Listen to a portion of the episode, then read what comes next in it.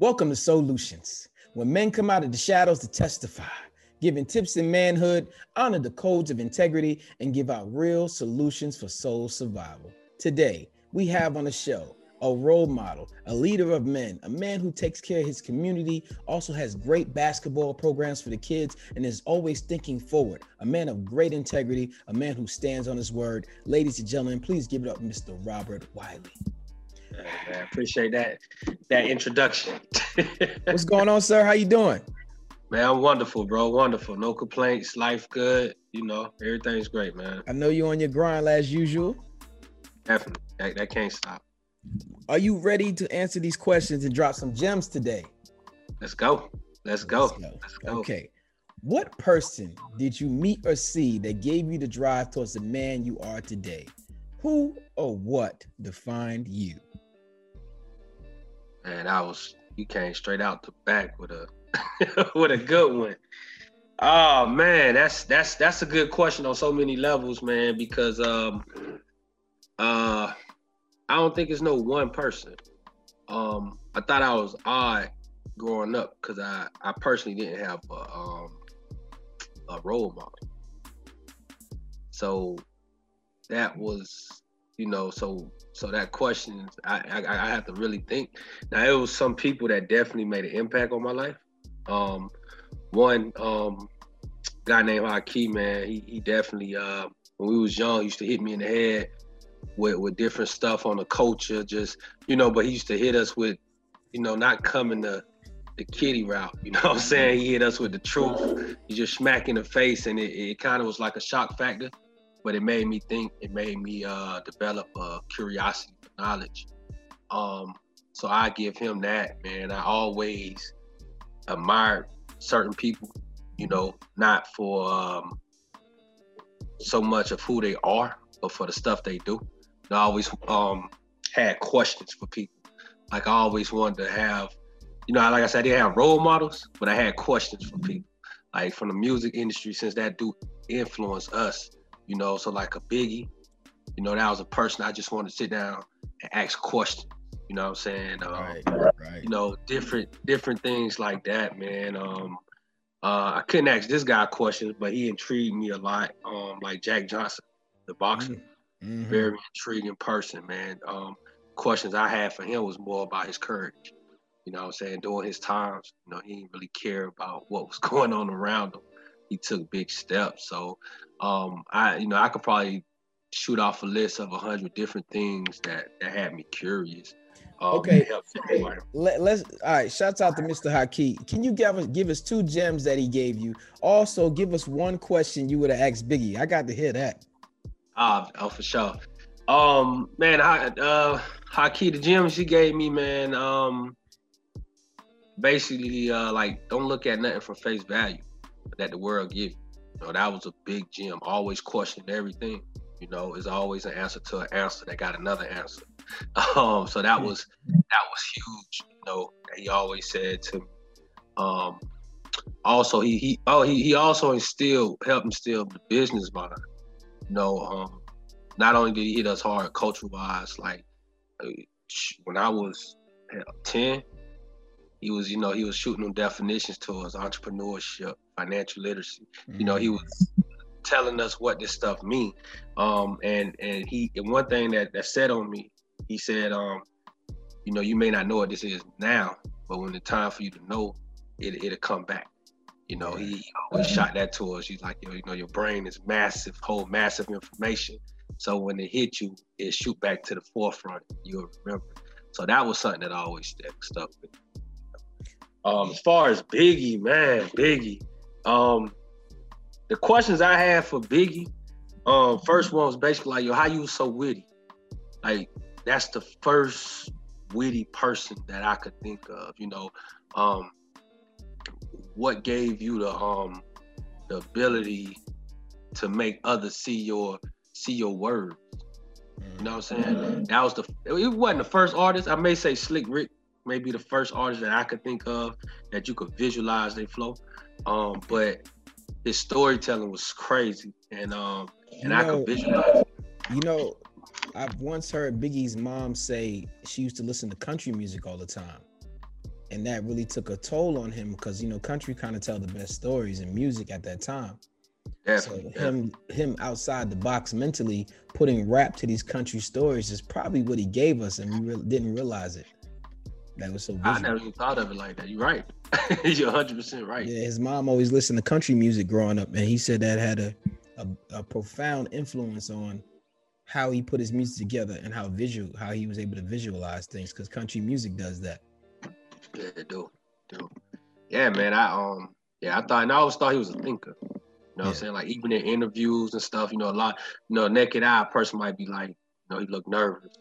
But to me, I always thought he'd sit there and he just analyzed stuff. You know what I'm saying? Was a real deep thinker. So, you know, that's that's what made me want to really interview that guy. That I would I would have loved to see that interview. Yeah, man. Yeah. Do you have a vision board? Man, I do. I do. That's crazy you said that. Um, yo, shout out Haki. He always put that on us. But um, my vision board is, is different. My my vision board is different. Um, I graduated from, you know, um, no, nah, it's not different. Let me say that. You know, I see some people say vision boards now. They literally got a board and they put they, you know, pictures and stuff up. I mean, but since I've been little, um, I always did. I always had a vision board. Um, you know, I play ball heavy, so um, uh, he instilled in me like, yo, pick two or three players you really like. So back then, you know, it was uh Ray Allen and um Ray Allen and uh, David Robinson. So what I do, I go get like a you know a slam magazine or something, pull their pictures out, take it to the house, and I remember either super gluing it or tacking it to the wall in my room. You know what I'm saying? I, I would put those up, and on those particular pictures, man, they had their stats. Yeah. So I would literally try to imitate not only they, you know, the stats they made, but um they game. You know, they started there. Um right now, visual my, my vision board is more more mental. Um and also with the cell phones, you know, my screensaver is my vision yeah. board. You know yeah. what I'm saying? Um yeah. I, I, I literally put like a number, a figure that I want up. Um I mean you can't see it now, but I literally got a chart right here a, a weekly chart, a huge chart um, that I go off of. Um, I visualize my day, so that's another thing too. Ooh, um, you get real detailed. Yeah, I visualize my day, man. Um, Key didn't tell me this. Uh, what did I hear this at? You talking music? I, I want to say. I, did I hear this on the camera? No, okay, nah, that's something else with the Cam'ron thing. But um, somebody told me, man, I can't, I, I really don't know who, but they told me, man, if you wake up and don't got nothing to do, you'll die. Like mm. literally, if you don't have nothing to do, you will die. And um, I heard that at an early age, so every day, man, I always wake up with something to do. I got, I have to do something. You know, I'm not. Let, us let, talk. Let's talk the scope on your vision board here. Can you give us an apex that you reached and an apex that you are currently chasing? That I've reached. Yeah, that you reached. Oh man. Um so I mean you know me for a while, right? So at one point I used to always say CYR. I still live by CYR. Um I, I actually named one of my businesses CYR properties, our real estate business. But what CYR stand for create your own reality. And this this this definitely had to do with my vision board. Um probably like 2010 2011, I was at a mental state trying to figure out which direction I was going. And I always stuck by, yo, you create your own reality. Um, so worldly things in your, your in your life, worldly things is what you create, right? So um, I visualize myself being at a certain level uh, with my organization, uh, Good Kids. Um, and it was about 2010. Um, I took the route of dealing from the political side and things ain't go my way. So I visualized it being bigger than what other people thought. So they challenged it. So I seen my organization being international. So I would do certain things to like every day I wake up, I was like, okay, yo, good kids got to do this, so I need to do this to connect here. You get what I'm saying? So that was a a, a milestone about 2011, 20 about 2012. We ended up doing going international.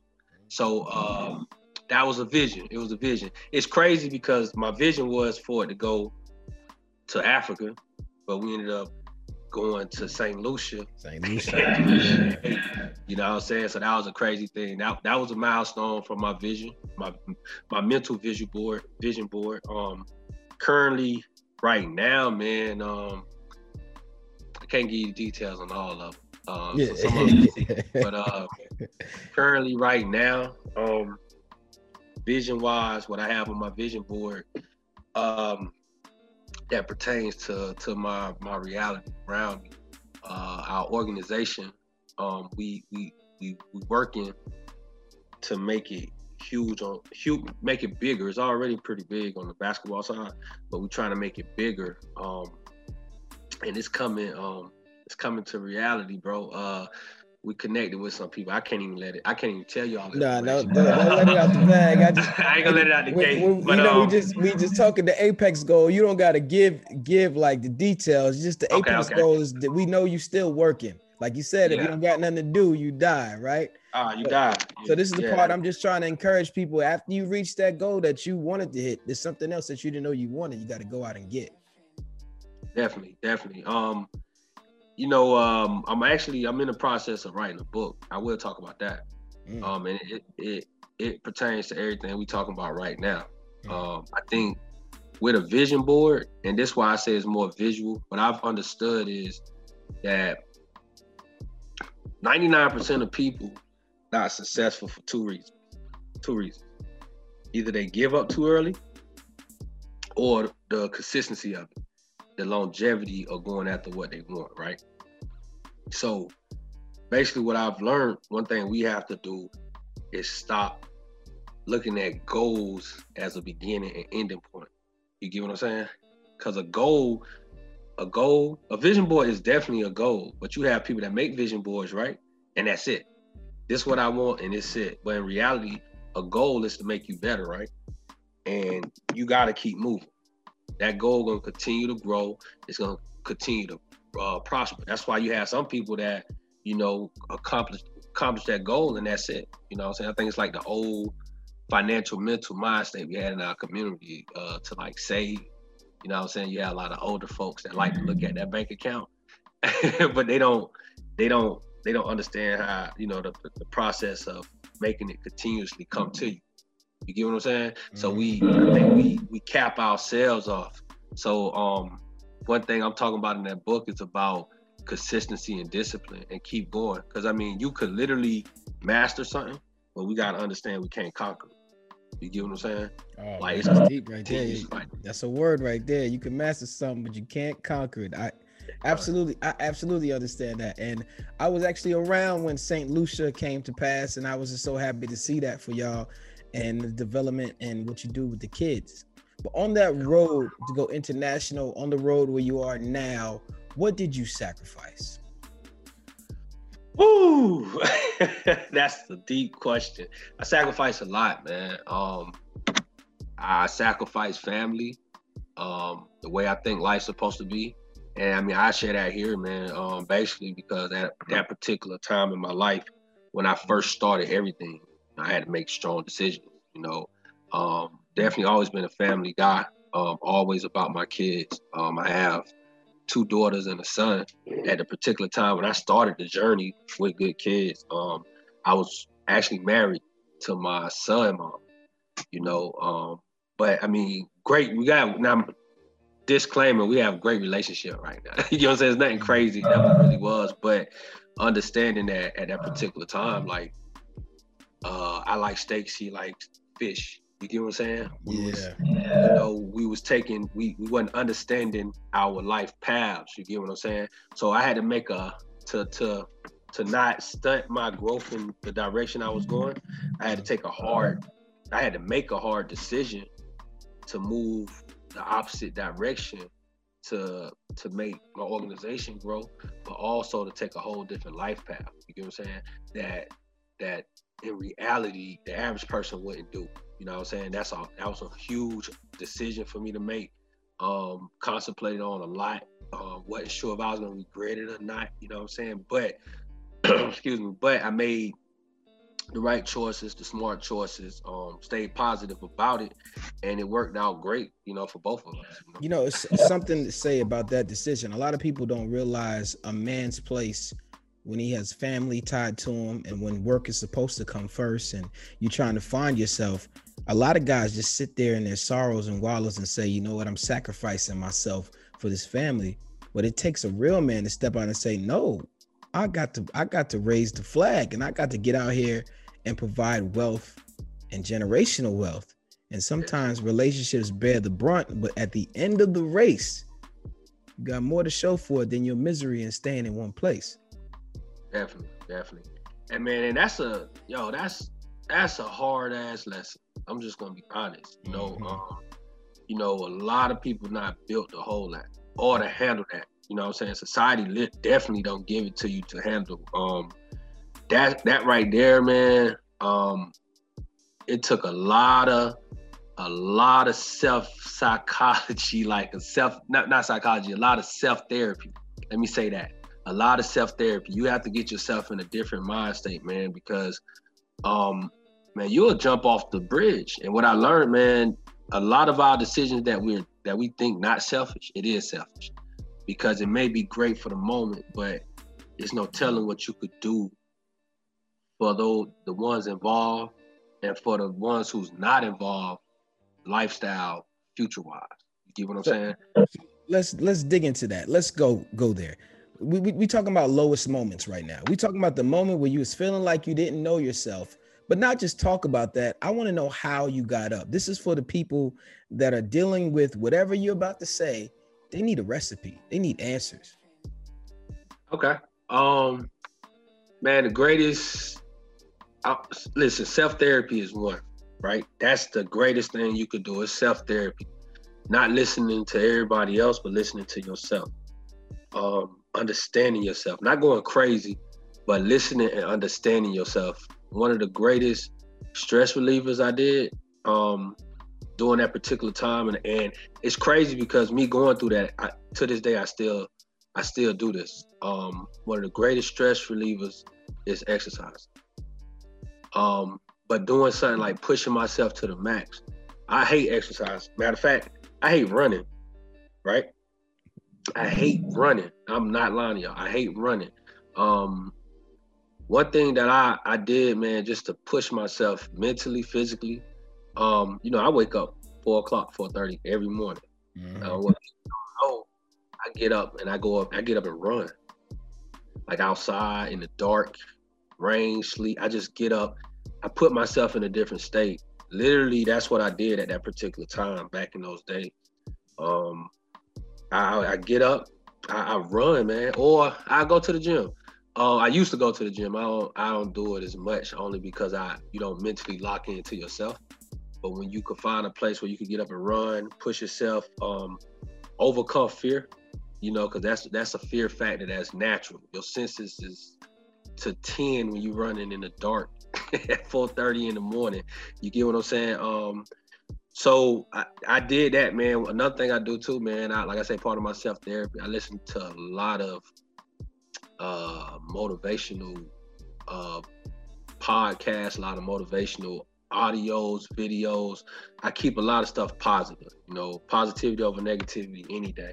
I used to listen to a lot of music, but I cut that out only because a lot of music isn't positive. You gotta search for it. You get what I'm saying? Now, there's a lot of positive. Let me rewind that because I'm a I'm a hip hop head too, and there's a lot of it's great hip hop out there. Mm-hmm. Um, but to the average person, that mainstream isn't isn't what you want to listen to. You know what I'm saying? Um, mm-hmm. another thing, I listen to a lot of audio books. You know, if you don't feel like reading, I read, but man, time is on ain't on my side all the time. So I listen to a lot of audio books. The number one thing with a lot of that stuff, man, life period, is self therapy and um and you have to do it daily. Just like anything else, you, you could you could master it, but you can't conquer it. You know what I'm saying? And That's part of life, you know. So um that's that's my jewel to that. I, I put I you the first one to ask me that, man. And you the first one got that on this podcast. Um daily, bro, like daily, daily, daily, daily. And and I mean, you got to think. We talk this. This real. This is this. Damn. This the realest interview I done got. You know what I'm saying? Question wise so far. Um, let's keep it real. Um, I mean, I, I mean, I don't come from no no silver spoon, you know what I'm saying? So I mean, my upbringing, hell, shit, PTSD all day. You know what I'm saying? So I literally had to mentally forget or not forget, you can't forget, but mentally get myself out of that hood mindset. You get what I'm saying? Mm-hmm. Understand that 99% of the stuff we've been taught, we've been exposed to really isn't the way. You know what I'm saying? So um and what I what I explained about working out, listening to certain stuff, just focusing on self, it helps with that. You have to give yourself self therapy.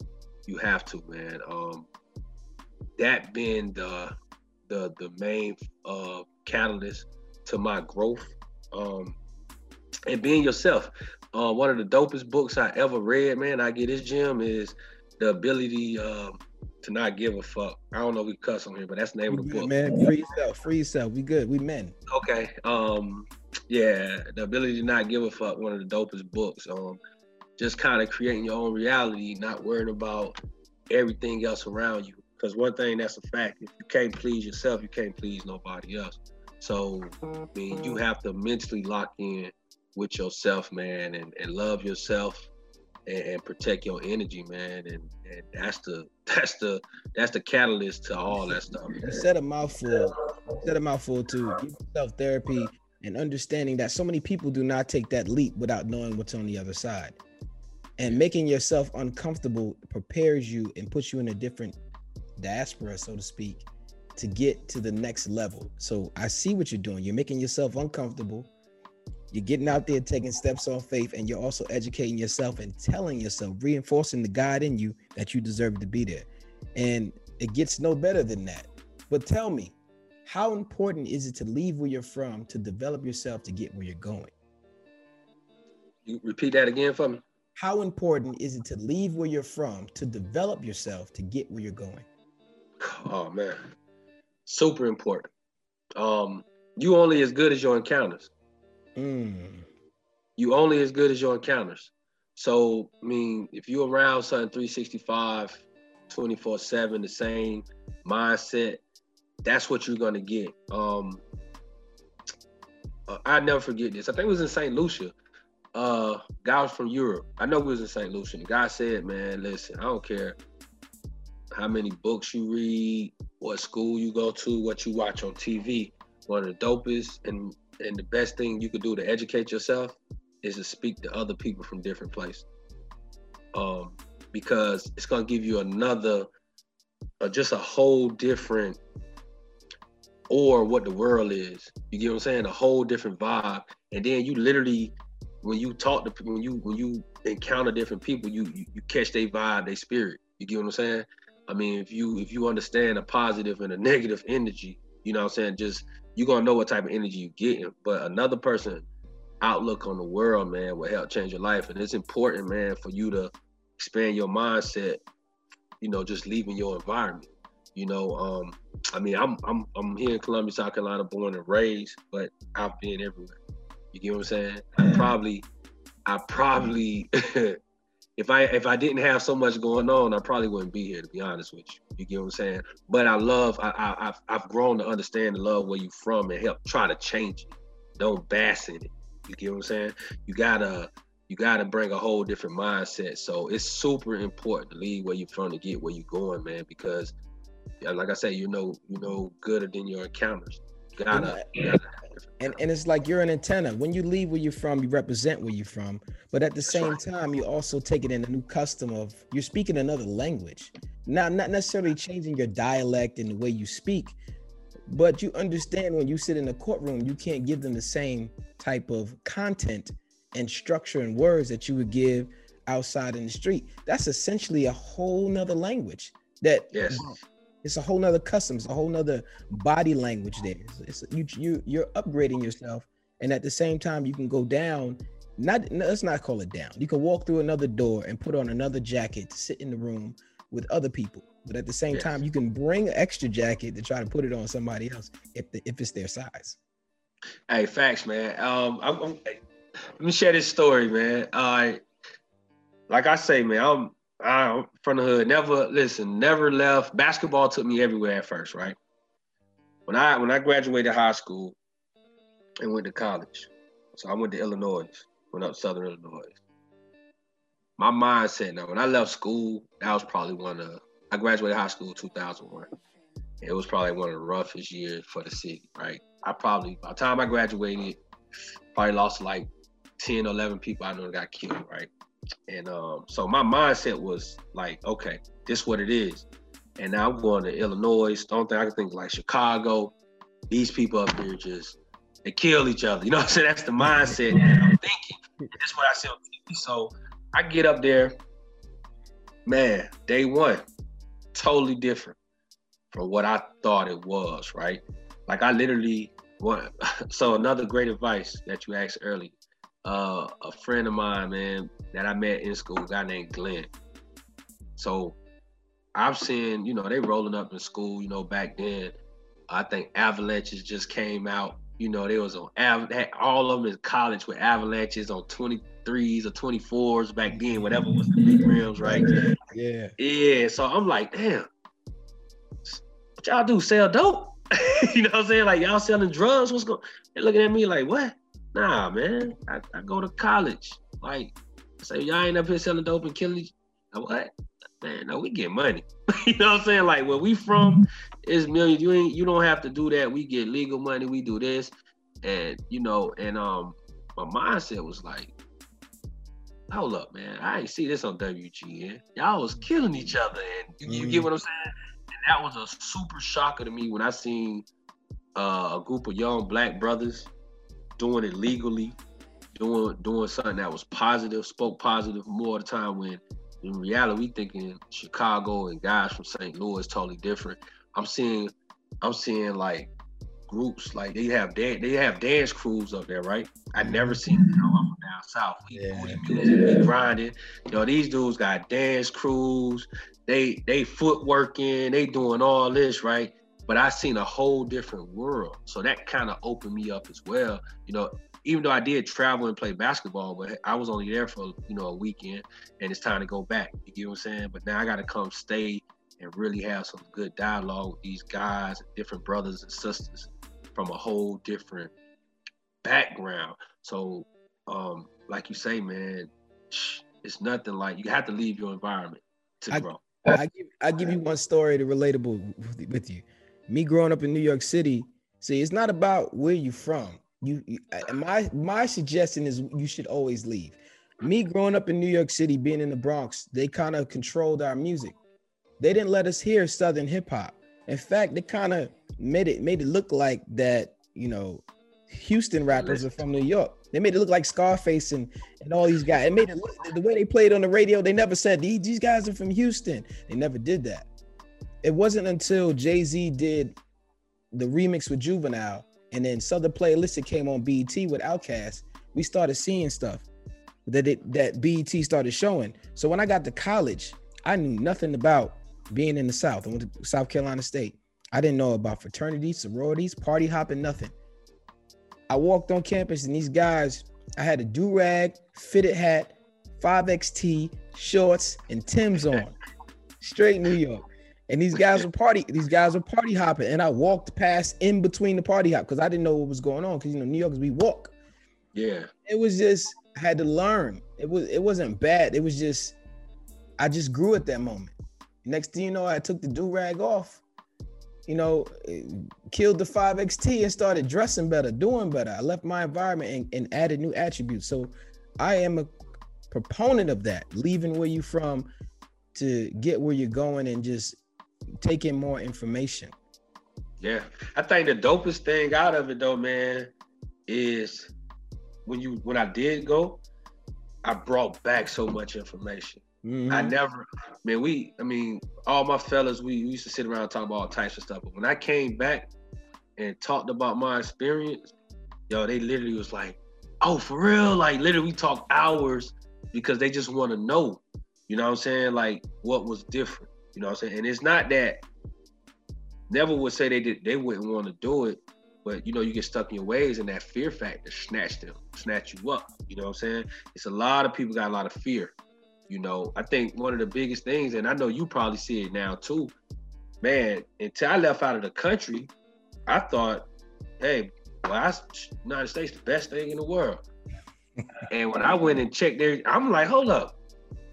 You mean to tell me you, you all got this and got this and got that and got and I'm sitting here like, oh, hold on, they lied to us. And the, the other part was when I ate the food outside of where I was from, I was like, hold on, this tastes totally different. Tastes way like so.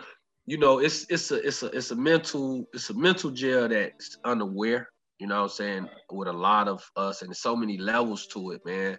That um, like I'm gonna go back to what I said earlier that self therapy got to happen. You got, you got. we had somebody by the name of Devin Harrison. He also came on the show, and we're from the same place. And he was talking about how where we grew up in the Bronx was a food desert. It was always just the worst types of food. Meaning yeah. by that, what we had was we had no fresh food. Everything was processed. Oh, I, yeah. And and to think about what you just said about what you brought back from Chicago reminds me of a small story for me.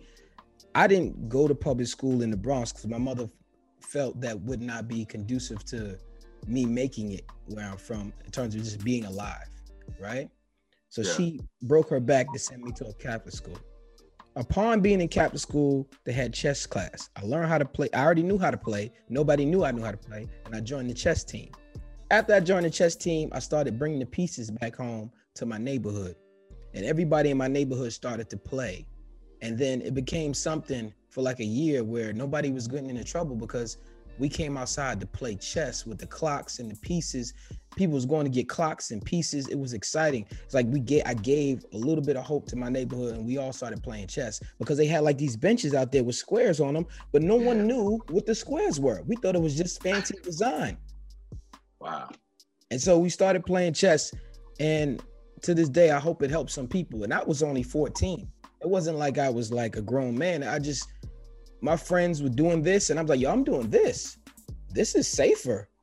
This is what yeah. we should be doing. And they and they oh, thank God they were open to hearing about it. But talk to me about fatherhood and mentorship. I know you do a lot of it, but let's talk on the fatherhood side real quick. But I don't want to talk about, oh, my kids are beautiful. I want to talk about that you love your kids. But right now, I don't like you. Talk to me about the patience of being a father. Oh, man. Well, first off, man, I think it's beautiful.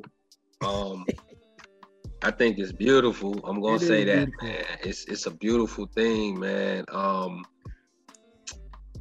I love it. You know what I'm saying? Um, I think the the the mental part of it. I know your little man. How about three now? He's three. Okay, okay.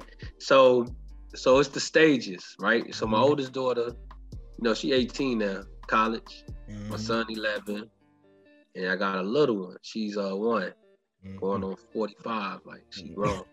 but um, I think it's the mental part that I wasn't prepared for, or like breaking into because you think first of all we we was raised totally different from these kids, right? Mm-hmm. So it's a give and take.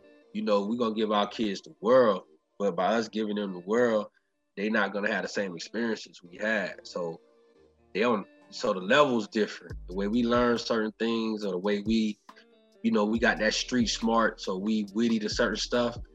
They not not saying they not on it. They they don't see it the way we see it. Plus, it's a whole different, you know, they they more technology kids, right? Mm-hmm. you know what I'm saying? So so I think it's the breakthrough of the communication part with these particular kids, and and I'm speaking from my older kids, right? Because we talk them babies, you gonna love them, you gotta do what you gotta do. That's the to me that's the easy part. But so my son, right, ball player, smart in school. To me, he's antisocial. I think, but in reality, he's not antisocial. Cause I, you know, I get up and talk all day, right? I talk to him like, "Yo, DJ, what you know how your day went?" He'll look at me. Good. like, yo, it took you 30 seconds to say one word and you're gonna give me a one word answer like you know when you know somebody asks me that you know we all out you know i'm mm-hmm. you know so to me man fatherhood bro man it's it's it it make me question now it don't make me question because i know why like you know you try to you know i be want to question my fault my pops why he you know he wasn't there blah blah blah but hell you know, it's you Reagan 80 era. Like you know yeah, what I'm saying? Listen, I, I, I, look, I I think uh, who who said this? Mr. Devon Stanfield, a guy who came on the show. He said that he, he once interviewed his grandmother. And when he interviewed his grandmother as a class project when he was in middle school and found out some of her story, it opened his eyes to being more receptive and understanding. I think we all need to interview our fathers if you have the opportunity. My father was estranged from the home. After I became a grown man, we sat down and had a conversation. I didn't have any malice or anything. And he told me his story. Right. And when he told me his story and me being a man and understanding the emotions that I go through as a man and things that has happened to me, he became more of a friend than a father at that moment. It's like, okay, I understand. I mean, I, I see that you did leave and that you sometimes you, you had to save yourself I get it because sometimes that's what people do. Like you said, they don't even know they're being selfish. Exactly. But I think interviewing your father or interviewing your guardian is important because they have a story. A lot of us forget that our parents have stories. Yeah, facts, facts. Hey, had dreams you, before got here. Yeah, you you hundred percent right, man. Um, and I I think that's what got me. I don't have malice towards you know what I'm saying, my parents, period. You know what I'm saying? Um I understand the error for one, but yeah. for two, for two, man, um, I get I get it. You know what I'm saying? Like people don't people okay, so man, I, I put this? So we know where we are, right? This is the United States of America, the greatest place in the world. Everybody got opportunities, facts. Okay, cool. But what they don't what people don't understand about that is it's it's it's the obstacle that gets you right? It's the obstacle. You can do whatever you can make it here nothing holding you back. It ain't no white black purple pink I, i'm not trying to hear none of that because what you got to focus on is the obstacles of life right? And one thing about our community a lot of them, a lot of them couldn't get can't get past the obstacle. You know what i'm saying? Or don't have don't have the endurance to withhold the amount of obstacles that come. You know, um, because if you ain't aware of them anyway, they're gonna take you out. I, am I'm, I'm glad you, I'm glad you said that, which leads me straight into my next question that I have for you. Should there be a basic training program like military training for uh, young black people in the community outside the education system, outside of the church, outside of the Boys and Girls Club, maybe with good kids that has financial literacy, communication, how to change a tire, how to change a tie, gardening, general wealth building, stock information, sitting down and talking to the elderly. Like those things, I feel we need to do that independently outside of parenting in those situations. Yes.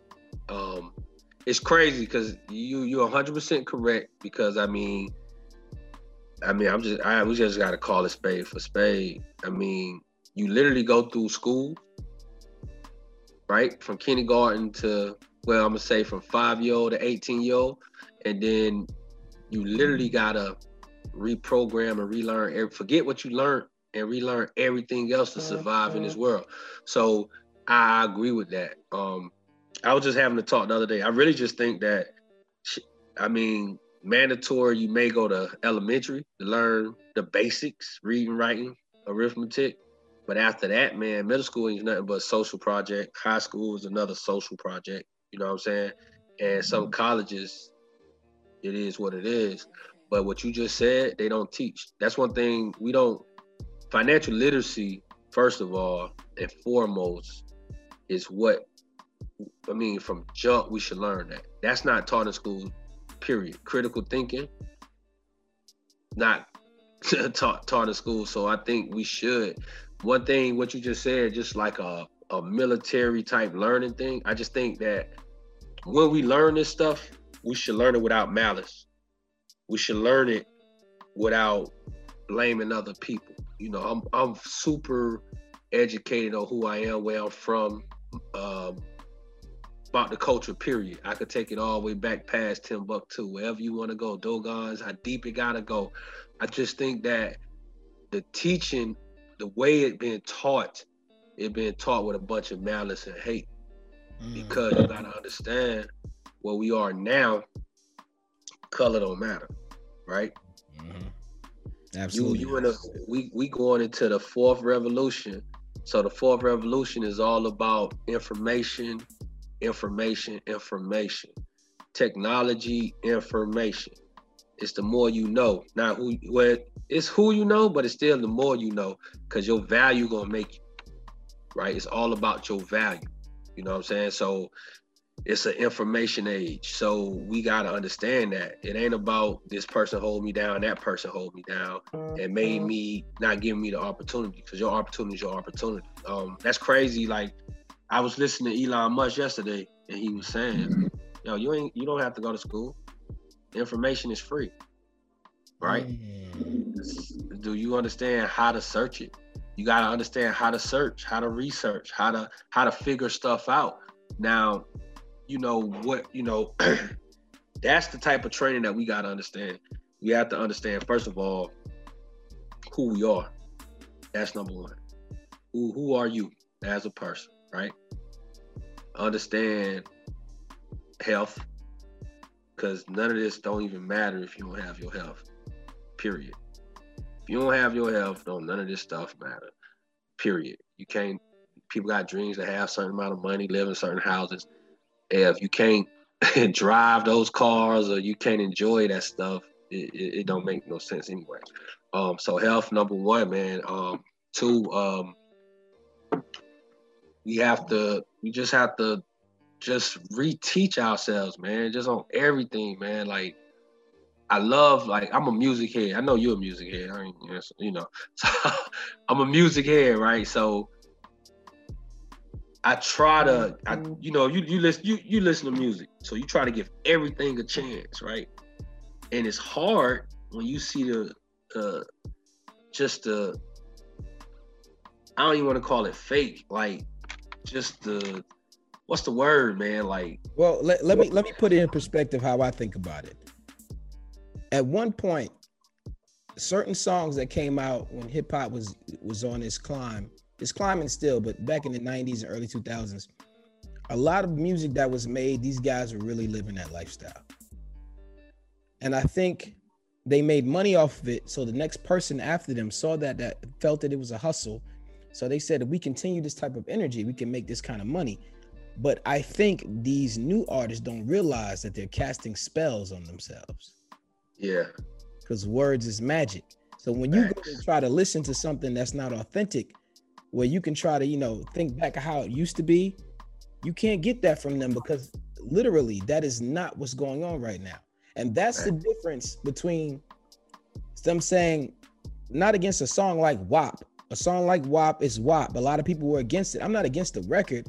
I was against the timing of the record, where we are as a people, because it didn't reflect what we were going through for, for the first time to me in yeah. my hip hop lineage we put out music that didn't reflect what was really going on. I agree with that. I agree 100% with that, man. It was like a a deterrent, you know what I'm saying? A mm-hmm. roadblock to for you to visualize, you know, for you to see what's really going on. I agree 100% with that. An escape. It's not authentic. Yes, it's yes. And, and I agree 100% with that. And I think that's more what it is. Like, I understand and know I can't listen to no rap about no jury. You know what I'm saying? because it ain't, you know, that's not. Hey, first of all, that's not where we are. So I get that. Um, now, mind you, it's, a lot of good music out there. You may not hear it on the radio, but it's a lot of good music out there. Um, but we gotta, man, we gotta retool. Now, I will say this: as a as as a, as a culture, I think we way better and we getting better. It's not as mm-hmm. bad as people in the mainstream make it look. We're not losing. I, I, I think we're far from losing. Like I, I think we went in so big that they have to make of illusion that we're losing. I'm gonna put I'm gonna put an analogy that I have to I have people to think about, right? So you talk about our culture. Oh, let's rewind. Let's talk about black people, right? Because our culture is bigger than just black people now right? We gotta we gotta see that, and we have to always understand that. Even if we talk hip hop from day one, it was black folks and Puerto Ricans. They was breakdancing and tagging, right? So, all right. So let's talk about black folks. We was enslaved for so many years, right? Four or five hundred years. and then probably extra 200 after that mentally, right? Still is mentally. Um, and you look at uh from a technology to an education level, we caught up. So people don't even see the advantage on that, right? A person trying to hold you down, that's like somebody holding you down, tying you up. You're in a race, right?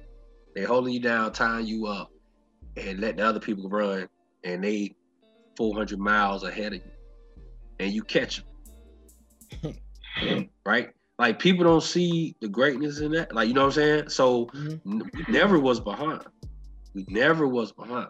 But that goes back to what I was talking about malice and people focusing on the hatred or that or what you hate instead of what you love, and it's more of a deterrent. You get what I'm saying? Like when you when you when you moving off emotions, nine out of ten, 10 is not the best. So I think if we focus more on ourselves, we'll get ahead on so many levels. Um, when we talk about fathers, especially black fathers, yo, we winning.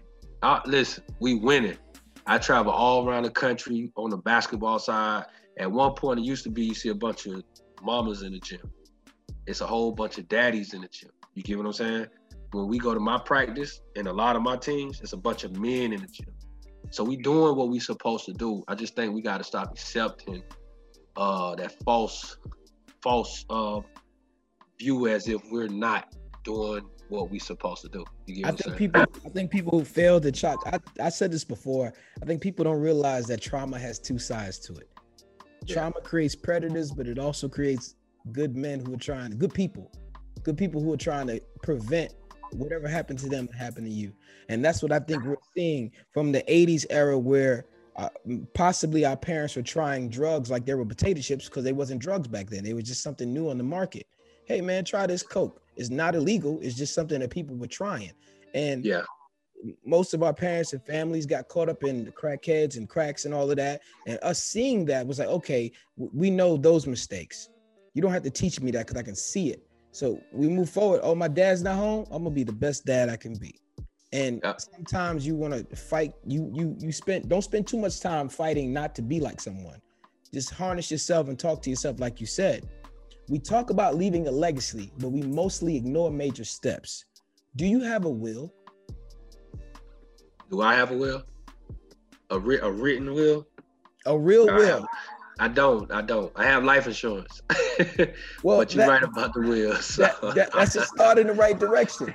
But why do you think most black people don't want to have that conversation about the will and having things in order? It's basically a one-time thing. Facts. Um, I give you my true story about this. All right. Um, now first with the will, the will thing, I personally just felt like I'm not finished.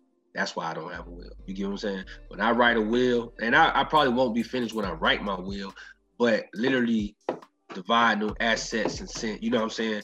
I just feel like I'm still building that. That's the will part.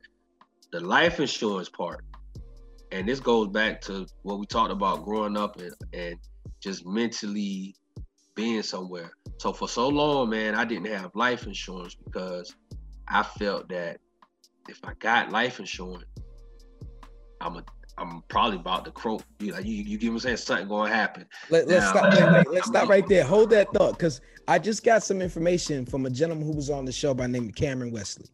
He said that other cultures that he knows looks at life insurance as investment. And what I oh, mean, oh, what okay. what I mean by that is he he's taking a policy out on his parents.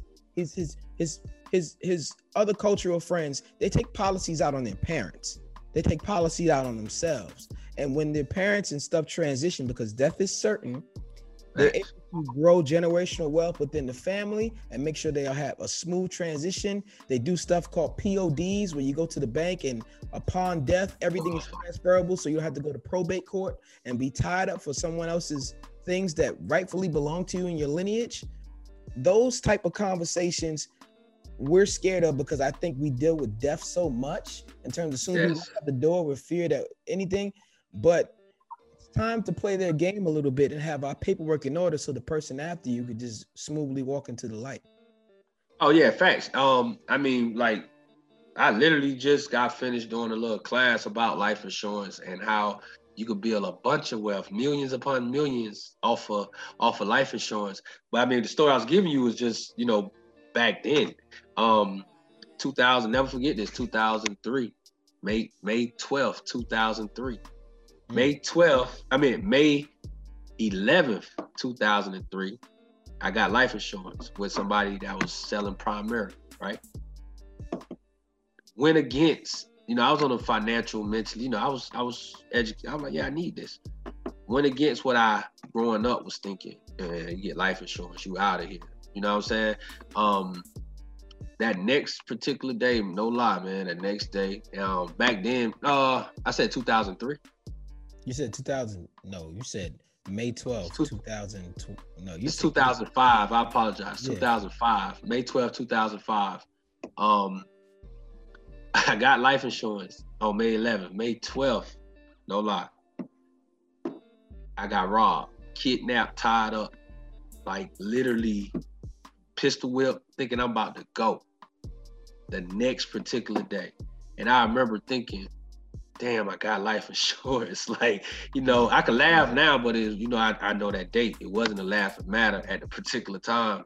Um, and it was for a group of people who thought who thought that I was a drug dealer, not knowing I literally had a full, solid international business back. Then. Like you know, I'm saying it was a you know doing import exports, but um, it was just that that goes back to everything we talked about. Even when you're doing good, sometimes you gotta get out your environment. Sometimes you know, um, you know, I had the nice car hooked up with the big wheels. You know, I, I probably should have went and got the the, the Lexus or the BMW back then with no, you know what I'm saying, with no no chrome on it, you know. Yeah. But it's cool though. I was young. I was young, twenties. But um, but yeah, man. Um, life insurance we definitely need. Uh, and I, I the will too. I definitely agree about the will. Um, life insurance. I got life insurance, but you need to get it. You definitely need to get it because, like you said, man, it's a lot of people. I I hate. I do hate seeing um. You know, it's still happening you know, somebody get like here this weekend, man. Um, I don't know the people, but I seen on Facebook they had like a triple homicide or something like that. And the very next day, I'm seeing GoFundMe pages for these kids, you know what I'm saying, for these mm. people. So you know they didn't have life insurance, you know, and they out there in these streets. So, you know, um, sad, unfortunate that a lot of that stuff still go on in our community, man. But it, it's it's life. Yeah, it's it's kind of alarming where we can go through a world pandemic and the first thing we get back to is clubbing and violence. It's just yeah, that's that's the yeah. check, checking the temperature right now is rough because like you said, we're in the information age, which meaning that you can't go off skin color anymore because one drop of brown makes you brown, one drop of black exactly. makes you black. So how you gonna know who your enemy is if you don't have exactly. that information? So everybody is gonna be with the behind enemy line soon. You gotta understand that information and and and just people who move in a certain way, actions will determine how far you should have somebody close to you or next to you. Right? Like I like I say, man, hey, if your if your network not helping grow your net worth, log off. you know what I'm saying? Like You gotta. you no, I said that in the song. Yo, I appreciate that because the bar. I said, yeah, that's Hell yeah, yeah, yeah, man. Let's you, get into you this know, relationship talk real quick. Let's get into like husband and wife and relationship talk. I got a question for you. Now, you you you're a divorcee, so you have some some husband experience, right? So I'm gonna ask you a question and there's no wrong answer here, but I would love to hear you uh, give the answer and elaborate. Gotcha. As a husband, would you rather have a great woman or a great wife? I'd rather have a great woman. And I elaborate on that. I think wife is an idea of what uh, a marriage supposed to be. You know what I'm saying? And I think we raised that way. Um, Snow White and the rest of the Disney movies didn't help it. No, you know, not as much. And then, you know, our parents really didn't give us the rundown on what it takes to to have a great relationship. You know, you seen them lovey-dovey kissing and going on vacation, but you know, when the bills was due, you know, um, when when certain stuff got hard, you know, a lot of parents keep that away from their kids anyway. from a financial standpoint, um, or when when an ex pop up in the in, in a relationship, or you know they they don't talk about that. Now when we talk about a woman, I just think that a woman has to be ready for a lot of different things. Um, and it's just me, you know, certain people want different things in relationship, but I just think, man, a relationship is almost like a business partnership. Um, because mm-hmm. one thing that's a fact, you know, a lot of that the feeling stuff could run out. But one thing that that make it have longevity is the same thing that that that brings upon a lot of uh divorces, and that's from a financial standpoint. You know what I'm saying? And a person just not being happy. Um, and you can make anybody happy. I feel like that. I mean, when you talk about happy, that's just your energy, you know. But um, certain worldly things, like financially, you know what I'm saying, spiritually and certain stuff like that, like no, well, financially from the worldly standpoint, um, you put that in order, that'll that'll help the longevity of the relationship side. Cause let's be honest, if you can handle all your your your your, your bills, um, the the quote unquote holidays they got out here, the birthdays, the stuff you want, if that's not a problem, you could focus on that other stuff, spiritually, mentally part that goes along with that relationship. So I need a woman. I don't want nobody that's gonna that just want to cook clean. you know what I'm saying? Like I don't nah. I need I need that full partnership, you know, where we could make this thing going and we building a we building a, a, a dynasty, man. We trying to build generational wealth. So wherever we go, you know, our kids good, and that's gonna take a strong woman as a partner. So. Hey, great answer, man. Great answer. I love to ask that question to see where there's no wrong answer to me because everybody has their explanation of what what they're willing to walk in life with. And then once you decide you know what that is and you can handle it, then there's no wrong answer to that. I got a new question I just added that most no one no you're the first person I'm gonna ask this question to. Great, great. and it's a weird one, but conversations with other men led me to believe that did you ever have a sex talk about did anyone any man or any person ever talk to you about sex as a child? Uh as a child? Yeah, to let you know, hey, this is sex this is. Oh, this. I mean, I, it's for like an adult, right? That what you're yes. talking about? Yeah. Now, mind you, now mind you, and I this this is a grown up show, right? Yeah. Okay. So where I'm from, from the hood, I'm be honest. Listen, I got uncles. It's a bunch of uncles. Now, the way I grew up, excuse my French for all the ladies that you know. This just I'm just keeping real with you. Way I grew up, they used to always tell us, "Listen, you ain't a, now it's wrong. I know this is wrong now.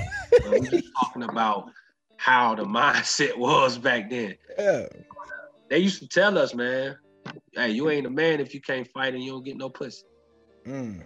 We like eight and nine, no lie.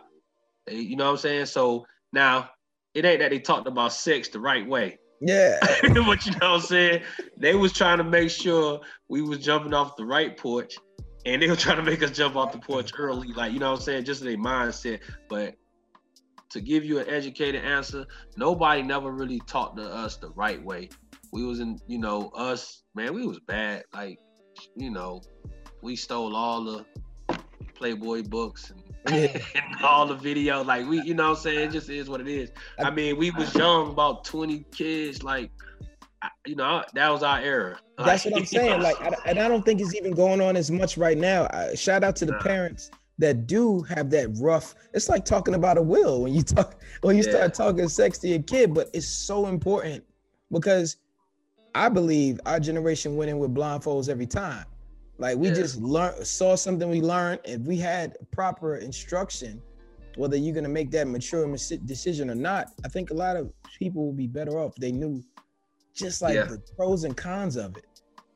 Yeah, they, I, like that's crazy. That was a good question. Um, yeah, my mom like my mom. I can't say like my dad knew gave us the wrong answers all the time, but uh, I, I I do know like my mom used to always say like, "Yo, you know where y'all going? You boy, you got a condom on you or something." She used to say that, but one thing that she did, she always said that you know, listen, my house open.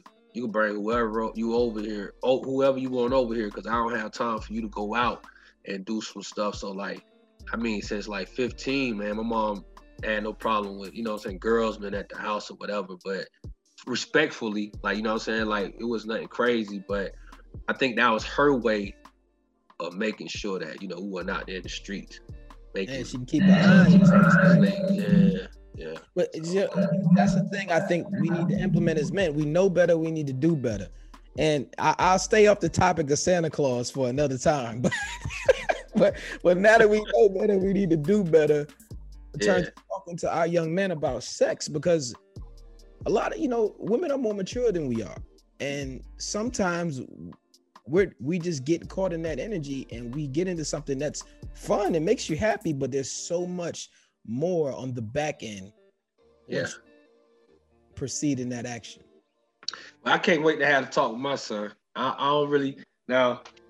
I, I, had talks about him. You know, you know they got cell phones, bro, so they see everything. You see know what I'm saying? Everything. So, so we don't had those talks, but you know the talks. Of, I'm I'm definitely gonna have that talk. Probably about yeah. 13.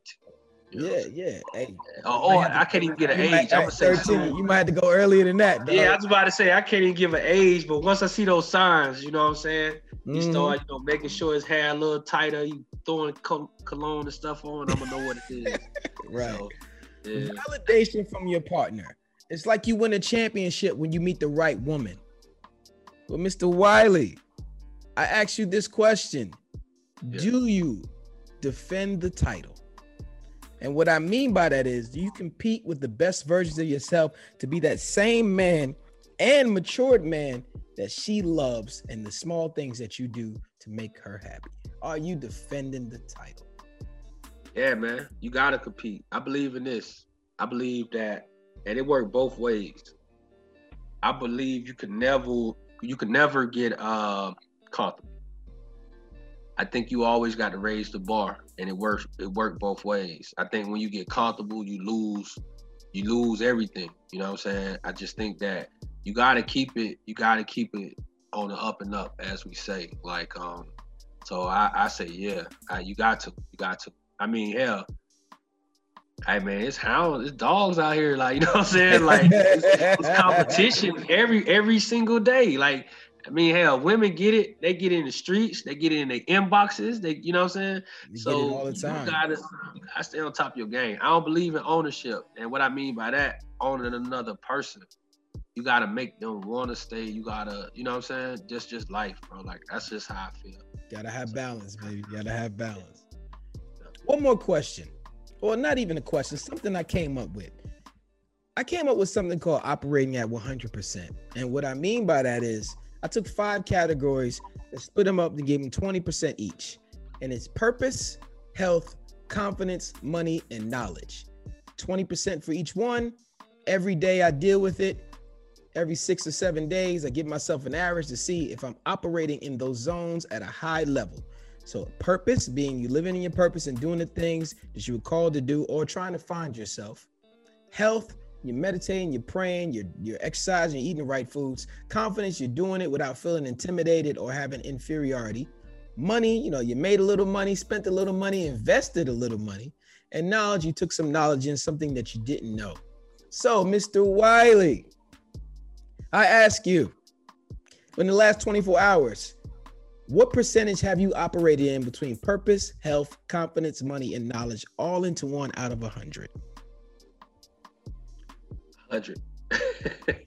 that's my that's my vision board, man. That's hey, that breakdown is the that's that's way better than my breakdown. I um I had to share that with my son, like big time, bro. Like I like that. Purpose. I mean, I, am just trying to spread it. It came to me operating 100, percent and it and it's subjugated. You can customize it the way you want. For me, I I, I operate in purpose because I'm doing the show, but I need to operate better in health. I'm confidently doing the show. Uh, I'm in the stock game, make a little money and, and knowledge. I take in new knowledge every day, every time I meet a person.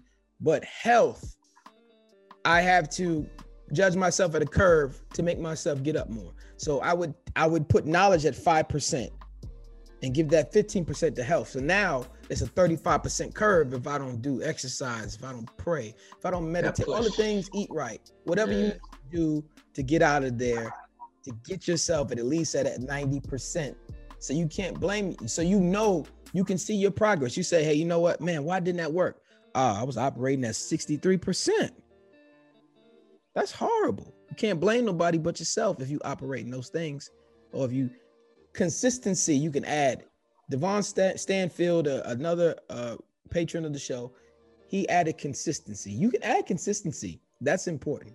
And yes. those things is what operating at 100% is all about.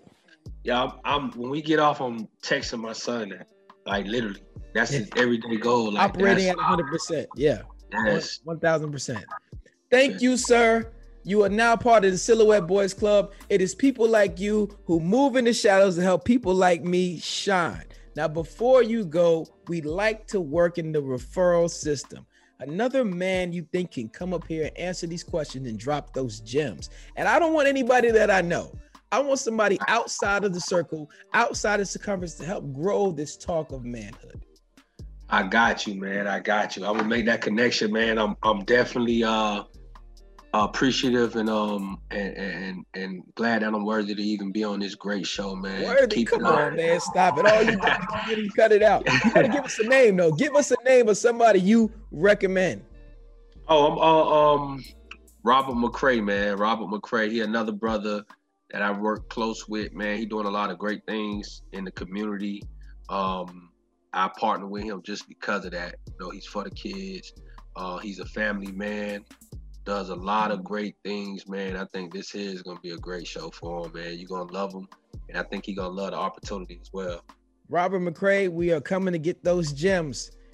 And we got Rashim coming on too, also. So oh, we sure. can forget about. Rashim. We got him coming this way. Definitely. Now, please, before you go, please give any social media shout outs. Say something about good kids, anything we could do to let us know what's going on with you. Uh yeah, man. Um you can follow me if you're on Facebook. It's under Darius Wiley though, spelled W-I-L-E-Y on there. That's my Facebook alter ego. But you know, we drop gems every day. Um, good kids, you can follow the organization at uh good kids That's the website, goodkidsworld.org. Um, our basketball wise, you can go to uh, Team Unleash South Carolina on Instagram.